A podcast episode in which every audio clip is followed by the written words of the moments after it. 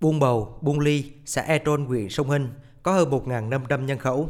Cuối tháng 6 năm 2021, hai buôn liền kề này là điểm nóng của dịch bệnh với 22 ca mắc COVID-19, gần 200 người phải cách ly tập trung, phong tỏa cách ly toàn xã hội khu dân cư hơn 22 ngày. Dịch bệnh bùng phát ở các buôn của đồng bào Ê Đê nên công tác phòng chống dịch ban đầu gặp nhiều khó khăn với cả người dân lẫn chính quyền cơ sở. Huyện Sông Hinh đã khẩn trương khoanh vùng, lấy mẫu xét nghiệm rộng để đưa F0 ra khỏi cộng đồng, nhanh chóng khống chế dịch bệnh. Đến nay, toàn huyện đã kiểm soát được dịch bệnh và người dân dần thiết lập cuộc sống bình thường mới.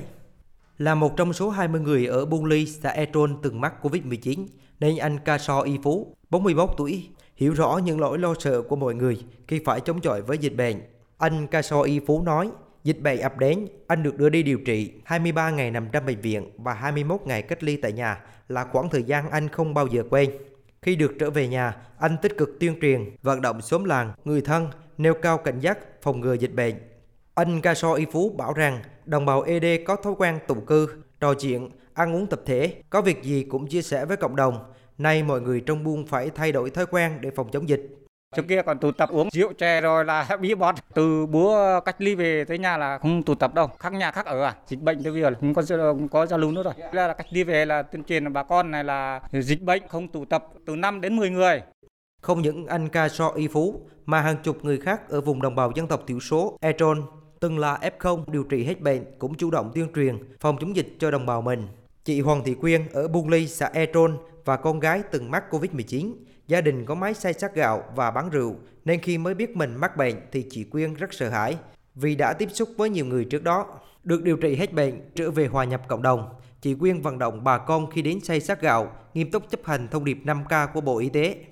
Giờ bệnh đau thì mình cũng không biết, thì mình đã bị về như thế thì cũng cách ly rồi cũng tránh xa người ta. Nói chung ít tiếp xúc, lúa má người ta cũng không đến say, họ cứ e ngại, họ cứ sợ mình nó còn bệnh. Rồi có nhiều người còn nói mình bệnh trở đi trở lại biết, thì nói chung là không thể hạn chế được, có người ta tới thì lúa thì tốt nhất là mình cứ phải đeo khẩu trang cẩn thận. Xã E-Tron, huyện Sông Hinh có hơn 90% là đồng bào dân tộc thiểu số. Văn hóa cộng đồng đã gắn chặt trong đời sống của bà con Ê Đê nơi đây. Khi dịch bệnh được kiểm soát, bà con tranh thủ ra đồng thu hoạch và làm nương rẫy. Bây giờ, khi đi ra khỏi nhà, người dân đều mang khẩu trang và giữ khoảng cách, xong công việc ngoài đồng là đi thẳng về nhà. Ông Lê Văn Tắng, Chủ tịch Ủy ban Nhân dân xã E-Tron, huyện Sông Hinh cho biết, hiện nay, xã đã xét danh sách hỗ trợ cho người dân theo nghị quyết 68 của Chính phủ về một số chính sách hỗ trợ người lao động và người sử dụng lao động gặp khó khăn do đại dịch COVID-19 lên cấp có thẩm quyền xét duyệt, hỗ trợ người dân vượt qua lúc khó khăn này. Theo ông Lê Văn Tấn, để đảm bảo an toàn phòng chống dịch COVID-19, khi thiết lập cuộc sống mới, người dân trong buôn đã thay đổi tập quán, tạo cho mình những thói quen mới trong cuộc sống. Bà con chấp hành công tác phòng chống dịch theo cái yêu cầu của chính quyền thì chấp hành rất tốt. Họ cũng không tổ chức các cái tập tục lễ cúng bái, giãn cách xã hội nó cũng nhiều hơn. F0 thì sau khi điều trị trở về địa phương rồi thực hiện cách ly tại nhà 14 ngày thì đến nay thì họ trở lại bình thường. Thì những người này thì bây giờ là một trong những cái lực lượng, những cái thành viên mà tuyên truyền rất tốt. Ông Đinh Ngọc Giảm, Chủ tịch Ủy ban Nhân dân huyện Sông Hinh, tỉnh Phú Yên cho biết, khi thiết lập trạng thái bình thường mới, Ủy ban Nhân dân huyện Sông Hinh yêu cầu từ cấp xã đến thôn, buôn phải hết sức cảnh giác và giữ vững vùng xanh, vừa phòng chống dịch vừa đảm bảo sản xuất.